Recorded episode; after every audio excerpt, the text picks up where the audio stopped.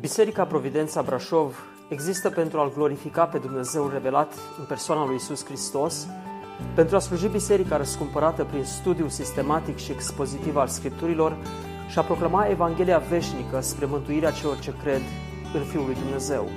Puteți asculta și alte mesaje sau serii de prelegeri vizitând website-ul nostru www.providențabrașov.ro Dragii mei, am ajuns după o călătorie de aproape trei ani la finalul cărții Faptele Apostolilor. Pentru mine experiența aceasta a fost, uh, aș spune, unică, pentru că am reușit să parcurgem o carte în întregime și este, în ceea ce mă privește, prima experiență de acest tip. Uh, în sensul acesta, finalul acestei cărți pentru mine comportă în același timp două sentimente. Sunt precum acel împărat din basme care cu un ochi plânge și cu unul râde. Uh, cu un ochi plâng pentru că simt că mi este greu să părăsesc această carte pe care am studiat-o, uh, carte din care am predicat și am învățat și am avut experiențe extraordinare, înțelegând adevărul Scripturii, în același timp e o bucurie că am ajuns la acest final și încununăm în această zi uh, un parcurs frumos printr-o carte care a încurajat biserica. Scopul cu care am început cartea aceasta a fost unul de circunstanță, aș spune. Începeam atunci, în urmă cu trei ani și ceva, o biserică nouă. Și Duhul lui Dumnezeu ne-a călăuzit să ne apropiem de o carte a Scripturii care ne arată un început. Care ne arată cum s-au așezat bazele bisericii. Și sper din toată inima ca cei care ați fost parte din experiența aceasta să fi avut Uh, bucuria de a fi învățat, de a fi așezat niște baze bune în înțelegerea ceea ce înseamnă biserica. Sau de a fi corectat, poate, anumite lucruri strâmbe sau incorrecte despre ce înseamnă uh, Biserica Nou Testamentală. Însă în această zi de final, uh, aș vrea să îmi propun să desprindem câteva lecții din acest final. Și vom porni cu această întrebare. Ce vedem în acest final al cărții Faptele Apostolilor și implicit finalul lucrării Apostolului Pavel? Apostolul Pavel ajungea la Roma după o călătorie plină de aventuri și după o detenție de 2 ani de zile în uh, Antiohia, în uh, Cezarea. Și cuvântul ne spune că această, această călătorie a avut multe peripeții. Haideți să ne uităm la fragmentul care uh, este puțin înainte de fragmentul citit. Iată ce spune de la versetul 11. După o ședere de trei luni, am pornit cu corabia din Alexandri, Alexandria, care iernase în ostrov, și ostrovul acela, vă amintiți, este ostrovul Malta, unde Pavel a avut un incident, fusese mușcat de o, vipă, de o viperă, oamenii de acolo, băștinașii de acolo au crezut că va muri, dar a fost o minune, nu s-a întâmplat nimic. Acolo îl vindecase și pe tatălui Publius și întreaga insulă a văzut puterea lui Dumnezeu. Deci din acest ostrov, Malta, porniseră cu o corabie din Alexandria care purta semnul dioscurilor. Vedeți, uh, amestecul acesta de religie, de uh, mitologie grecească. Am ajuns la Siracuza și am rămas acolo trei zile. De acolo am mers înainte, pe lângă coastă, și am venit la Regio. Iar a doua zi, fiindcă sufla vântul de miază zi, după două zile am venit la Fuzole, unde am dat peste niște frați care ne-au rugat să mai rămânem șapte zile cu ei și așa am ajuns la Roma. Din Roma ne-au ieșit înainte până în forul lui Apiu și până la cele trei cârciuri, frații, care auziseră despre noi, când i-a văzut Pavel, a mulțumit lui Dumnezeu și s-a îmbărbătat. Când am ajuns la Roma, sutașul a, a dat pe cei întemnițați capitanului străjerilor palatului, iar lui Pavel i s-a îngăduit să rămână într-un loc deosebit cu un ostaș care îl păzea. Așadar, o călătorie plină de peripeții. Pavel ajungea la Roma. Pentru Pavel nu era întâia dată că se întâlnea cu un oraș de greutatea și de prestigiul uh, unui oraș precum era Roma, vă amintiți, fusese în Atena, înainte, în Corint, în Tesalonic, dar ajungea la Roma. A fost unul dintre lucrurile dorite de Pavel și prevestite de Duhul Sfânt, anunțate de Duhul Sfânt. Roma nu mai era ce fusese înainte, celebra republică cu o greutate politică, culturală și militară în lume. Acum Roma era condusă de uh, despoți care impuneau o dictatură politică și militară imperială. Uh, suntem, aduceți-vă aminte, suntem în vremea lui Nero, care era un nebun, care a dat foc Romei uh, ca să-și poată compune un poem și să fie inspirat. O nebunie care depășește orice limite. Și iată-l pe Pavel la Roma. Dar lucru care mă impresionează pe mine în momentul în, cap, în care Pavel se apropie de Roma este prezența fraților care l-au întâmpinat pe drum. De două ori ne spune textul uh, că pe finalul acestui parcurs și a apropierii sale de Roma, frații i-au ieșit în întâmpinare. Odată în Puzole, unde a dat peste niște frați și care l-au rugat să mai rămână șapte zile cu ei. Și apoi, când au ajuns la cele trei cârciumi, și presupun că nu erau cârciumi sau baruri cum sunt astăzi și în care mergeau frații, dar uh, era un loc uh, celebru acolo, spune acolo, pe lângă forul lui Apiu, frații care auziseră despre ei l-au întâmpinat. Pavel i-a văzut, a mulțumit lui Dumnezeu și s-a îmbărbătat. Ei bine, din acest final aș vrea întâi de toate să vedem o biserică autentică. O biserică autentică. Și parcă ne întoarcem din nou la întrebarea inițială cu care am pornit studiul acestei cărți. Ce este biserica? Ce este biserica? Și firește nu vom trece din nou prin tot ce am învățat despre biserică. Aș vrea doar să subliniez un, un singur aspect pe care sper din toată inima fiecare dintre noi care suntem aici și cei care nu sunt, mai ales cei care nu sunt, să-L înțelegem. Biserica nu este o instituție în care trebuie să bifezi prezența. Biserica nu este un loc în care trebuie să cotizezi. Biserica nu este un loc în care trebuie să dai socoteală. Biserica este mediul în care trebuie să ne arătăm dragostea lui Hristos. Și din nou ne întoarcem la ce a spus Domnul Isus despre cei care înfilipau în momentul acela biserica. Prin aceasta vor cunoaște oamenii că sunteți ucenicii mei când veți avea dragoste unii față de alții. Ultimii pași pe care îi făcea Pavel ca să ajungă la Roma au fost pași însoțiți de frații lui de credință. Și cuvântul ne spune că Pavel când i-a întâlnit a mulțumit lui Dumnezeu și s-a îmbărbătat. Biserica este cadrul sau este mediul în care trebuie să ne simțim îmbărbătați, dragii mei. Și n-aș vrea ca cineva să se simtă ofensat sau vizat astăzi, departe de mine lucrul acesta. Dar vreau să vă spun, atunci când, ca și slujitori, sau chiar ca unii care iubim cadrul acesta, iubim biserica, atunci când simțim că cineva se îndepărtează ușor de biserică, este o frământare. Și este o frământare firească.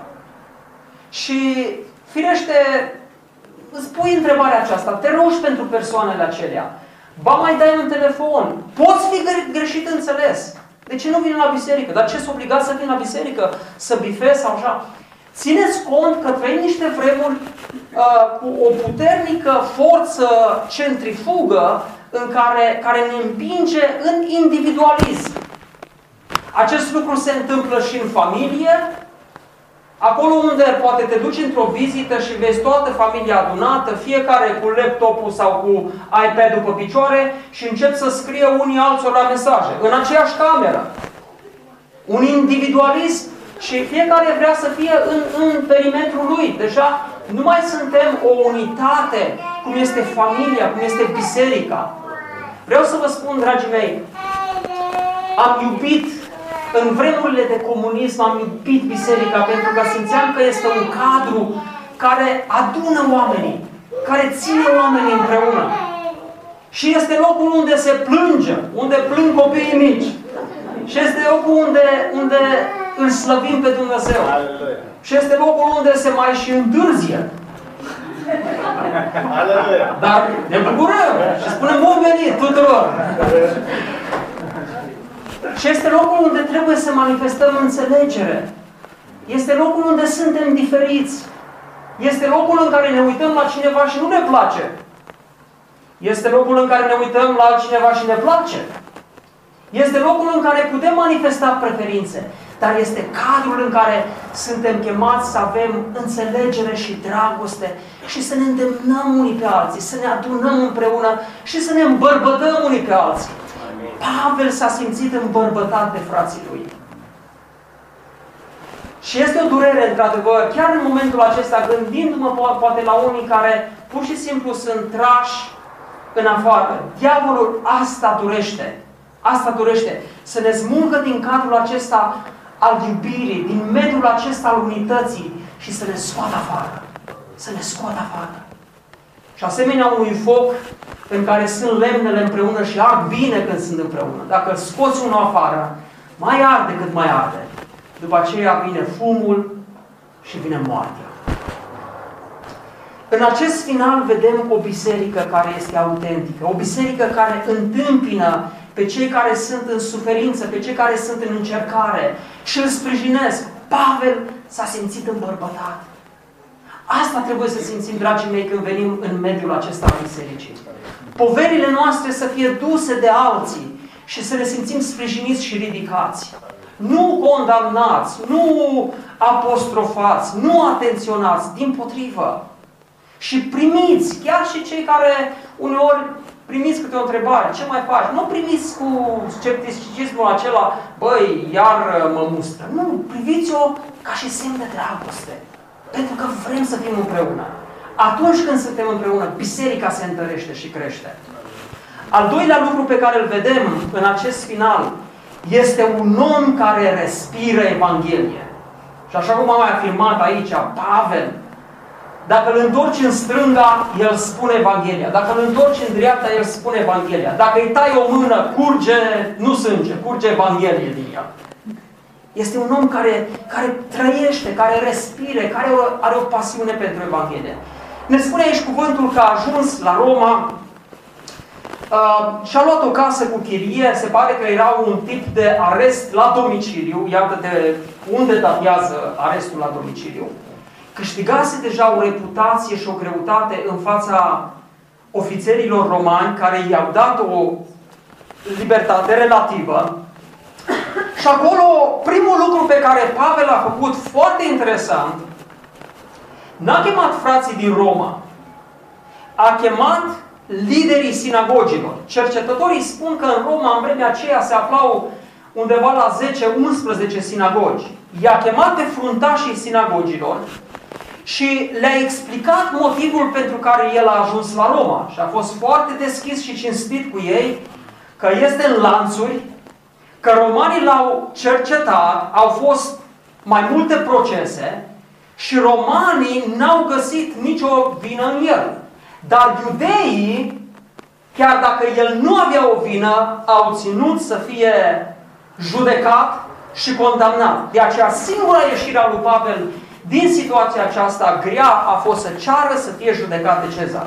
Acum, cuvântul ne spune că după ajungerea sa la Roma, el a mai stat acolo vreo 2 ani de zile. Vă dați seama dacă Cezar însuși, împăratul Romei, era cel care judeca, probabil erau cazuri care așteptau la coadă multă, multă vreme. Și astăzi, de altfel, vedeți, ai un litigiu cu ceva pământ, te ține într-un proces 2 ani de zile. Noi ne-am tot rugat să luăm o clădire, suntem la un an și jumătate de când tot ne învârtim pe lângă clădirea aceea și cerem cârtii și e o nebunie, dar asta e, ăsta e sistemul juridic, foarte greoi. Și Pavel a stat acolo 2 ani de zile. Dar i-a chemat pe liderii sinagogilor și i-a dus la el acasă și le-a explicat situația și apoi le spune, le spune cuvântul că au hotărât o zi când au venit cu toții, au adus mai mulți oameni din sinagogi și Pavel, uitați-vă, spune versetul 23, le-a vestit împărăția lui Dumnezeu, le-a adus dovezi și a căutat să-i încredințeze prin legea lui Moise și prin proroci despre lucrurile privitoare la Isus. Și vorbirea aceasta a ținut o zi întreagă. O carte precum este Faptele Apostolilor nu putea să nu se încheie cu o proclamare. Nu putea să nu se încheie cu așezarea Evangheliei din nou înaintea poporului evreu. Pavel le vestește din nou Evanghelia și încearcă să-i convingă prin dovezi ferme din tot Vechiul Testament că Isus Hristos este împlinirea legii și prorocilor. Uh, uitați-vă la pasiunea pe care o are Pavel pentru Evanghelie. Și cred că al doilea lucru pe care îl putem vedea aici în final este un om care trăiește cu o pasiune extraordinară pentru Evanghelie. Și aici aș vrea să ne analizăm fiecare dintre noi. Atunci când ne gândim la acest mesaj extraordinar pentru care unii sunt gata să-și dea viața. Dacă acest mesaj nu animă viața ta să trăiești în fiecare zi cu mare pasiune pentru Evanghelie, te rog să spui o întrebare. Dacă ești cu adevărat copilul lui Dumnezeu. Dacă Evanghelia este ceva opțional, eu cred ce vreau, vin când vreau, fac ce vreau, atunci nu este o greutate a credinței în viața ta. Și mă uit la Pavel care a trăit această realitate a Evangheliei pe care au vestit-o cu atâta bucurie și cu atâta pasiune, încât am putea spune că este o obsesie, dar este o obsesie bună. Și dacă sunt obsesii în lumea aceasta și sunt obsesii bune, obsesia pentru Evanghelie este una bună.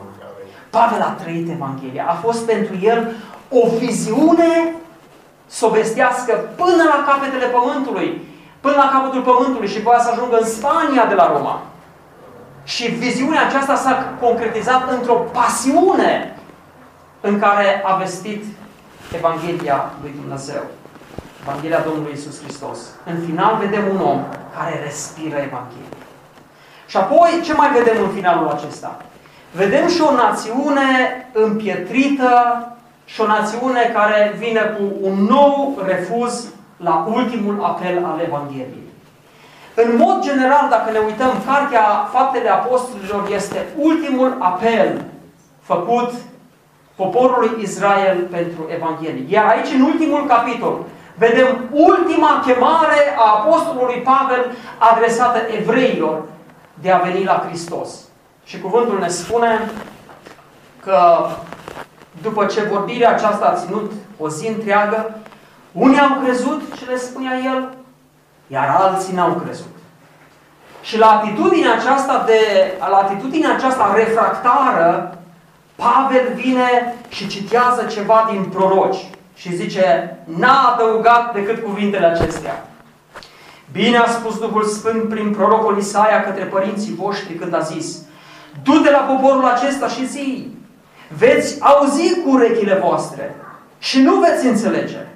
Cu ochii voștri veți privi și nu veți vedea, căci inima acestui popor s-a împietrit, ei aud greu cu urechile și-au închis ochii ca să nu cumva să vadă cu ochii, să audă cu urechile și să înțeleagă cu inima, să se întoarcă la Dumnezeu și să-i vindec.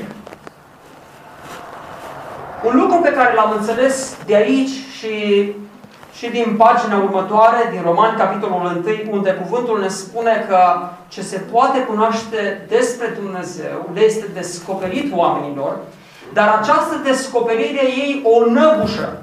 Și atunci, la această acțiune de respingere constantă și hotărâtă a cuiva, spre Dumnezeu care cheamă, cuvântul spune de trei ori acolo în capitolul 1 că Dumnezeu i-a lăsat. Dumnezeu i-a lăsat. Nu cred că există un lucru mai trist decât după ce Dumnezeu vorbește unui om și îl cheamă la pocăință și poate omul acela se află în mediul ascultării cuvântului lui Dumnezeu și stă cu o indiferență și refuză în mod, în mod constant la un moment dat Dumnezeu să-l lase. Știți cum este? Imaginați-vă că David al meu, care are uneori energie cât 10, vine aici în față și se așează aici jos lângă mine. Și eu vreau să-l ridic. Și îl iau de mânuțe și îl trag spre mine și ca majoritatea copiilor, ce face?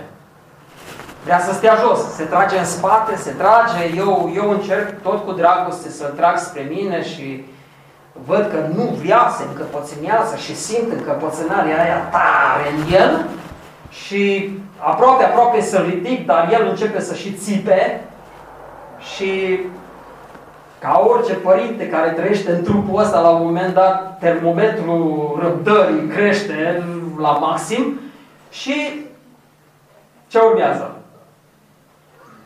Bam, îi dai drumul. Stai acolo. Asta e greșeală din partea unui părinte, dacă este să luăm așa principii de educație. Trebuie să lucrezi cu copilul. Dar parcă îmi vine imaginea aceasta în minte, când Dumnezeu, în mod constant și plin de dragoste, trage, trage de om, trage de om și vede, se uită și vede că omul acela, oricât ai trage de el, în mintea lui, el este hotărât să-l respingă pe Dumnezeu. Și ce face Dumnezeu? Îl lasă.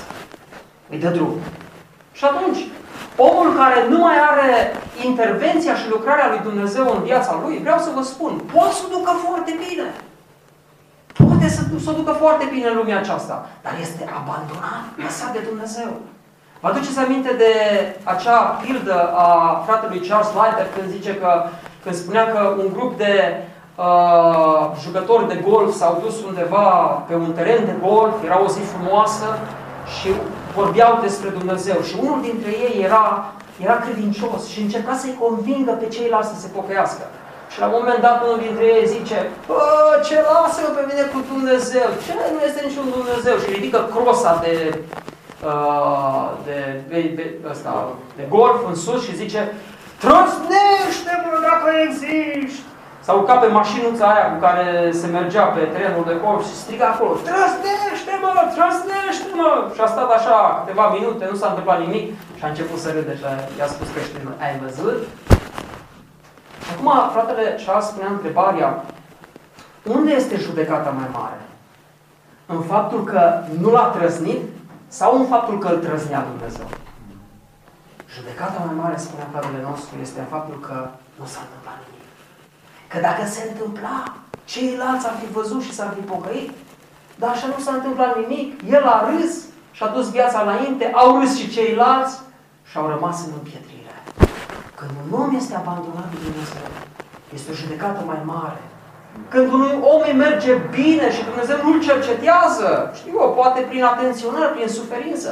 Aduceți-vă aminte de Psalmul 73, unde spune omului Dumnezeu, mă uitam cu jind la cei ce o duceau bine li se îngrășau, li se îmbulbucau ochii de grăsime, le mergea bine, părea că nimic nu-i atinge lumea aceasta. Și, a, și spune Asaf omului Dumnezeu, degeaba mi-am curățit eu sufletul, că iată, eu sunt lovit în fiecare zi.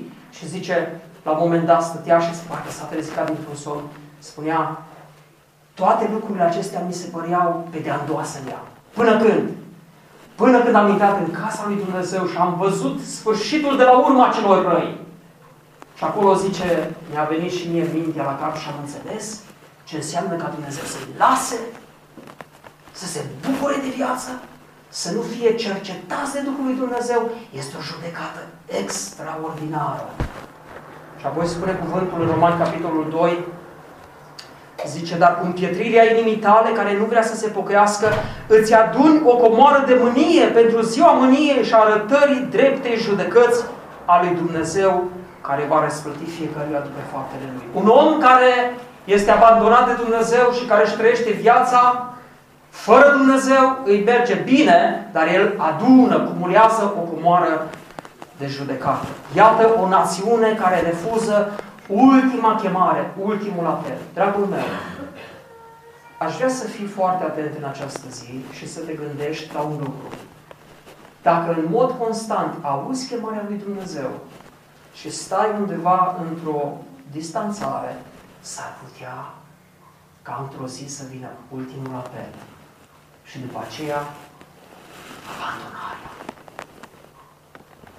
Există o perioadă în care Dumnezeu cercetează sufletul și inima.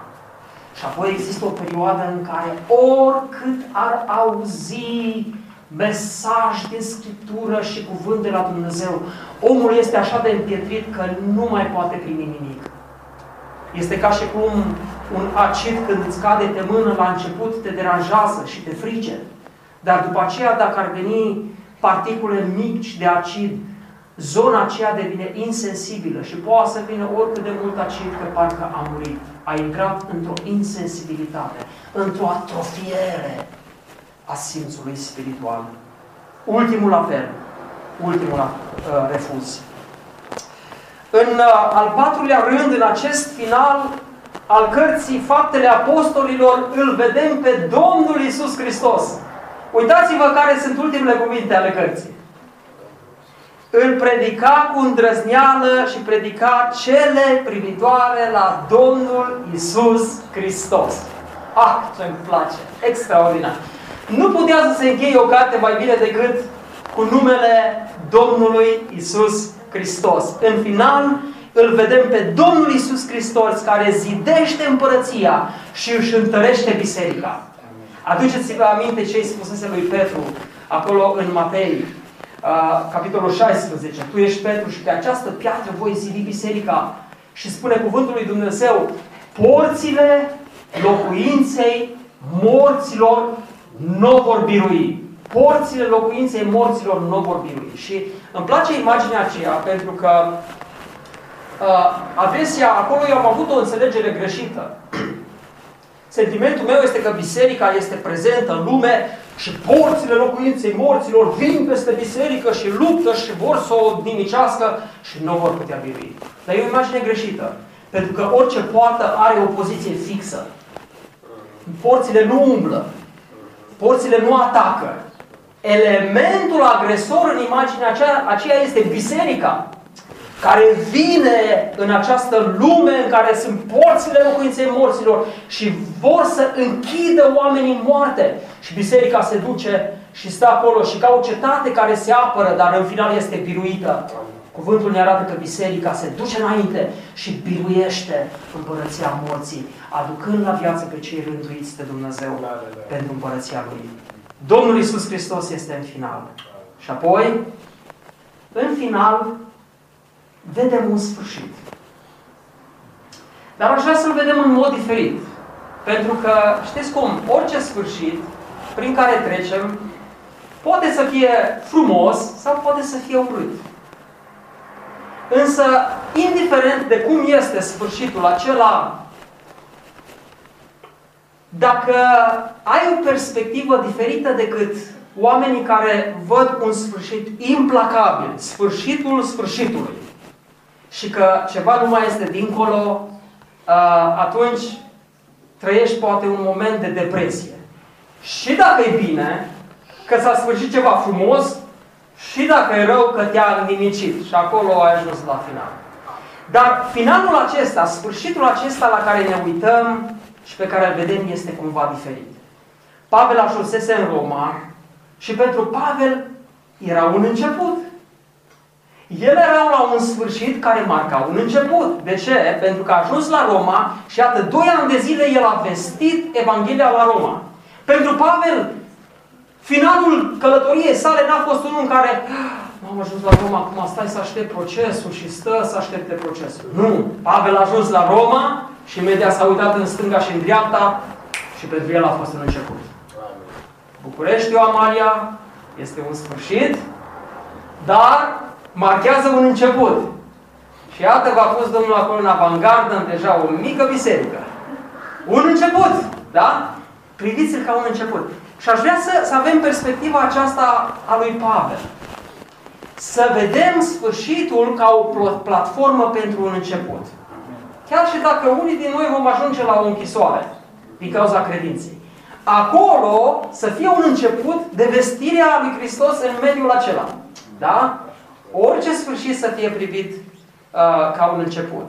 Sfârșitul acesta trebuie privit ca un moment care marchează finalul unei etape, dar și începutul unui nou episod.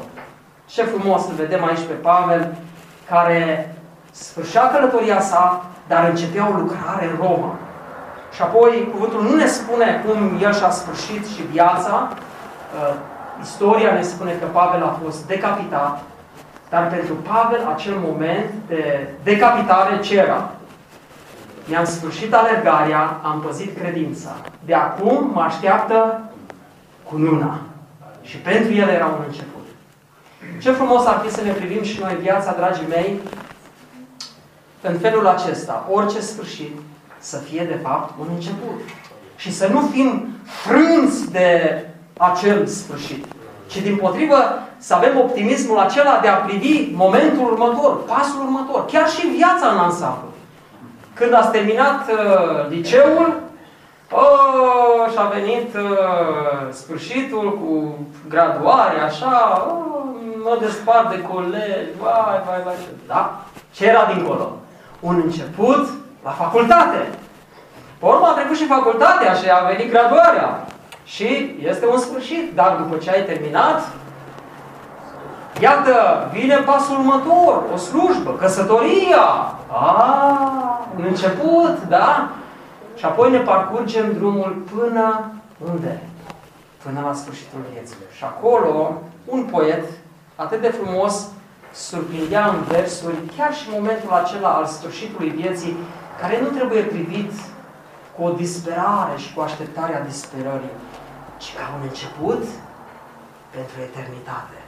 Teodor Pâcă spunea în poemul cu titlu Scurtă despărțire în felul acesta. Vă las în valea acestei stinse plângeri. Orice sfârșit vestești un început. Mă duc eu primul, sunt mai priceput să pun din vreme șeile pe îngeri. Zvântați cu zâmbet aripile plânse, vă aștept la grajdurile de smarald. Nu vă grăbiți. De-abia e amiaz și cald, dar eu vă aștept și chingile sunt strânse. Când veți veni în amurg sub înserare, vom călări frumoși prin Elizeu în cavalcadă până la Dumnezeu, descălicând la tronul la picioare, ne-om prosterna cu frunțile alese pe lespedea de nou luminată. Cel mai frumos din noi va spune, Tată, ți s-au întors feciorii cu mirese, pe unde ne-ai trimis a fost și bine, și rău a fost pe drumul străbătut. Dar tot ce ai scris să facem, am făcut și nu te-a dat nici unul de rușine. Și acum ne-am întors. Ne iată, ce altă slujbă ne așteaptă, Tată? Orice sfârșit vestește un început. Nu vă spun cartea la care vom merge înainte, o las ca o surpriză, dar suntem la acest sfârșit și acest sfârșit ne arată o biserică pe pe care Domnul Isus a întemeiat-o și este autentică, mediul în care este vestită Evanghelia și este împărtășită dragostea. Îl vedem pe un om care respiră Evanghelie. Vedem apoi o națiune care refuză, ca un avertisment pentru noi cei care auzim și putem refuza cuvântul. Și vedem în final, în sfârșit, dar care este platforma pentru un început. Numele Domnului Isus Hristos, care este și El în finalul acestei cărți, să fie înălțat în viața noastră și în viața bisericii sale. Amin? Amin.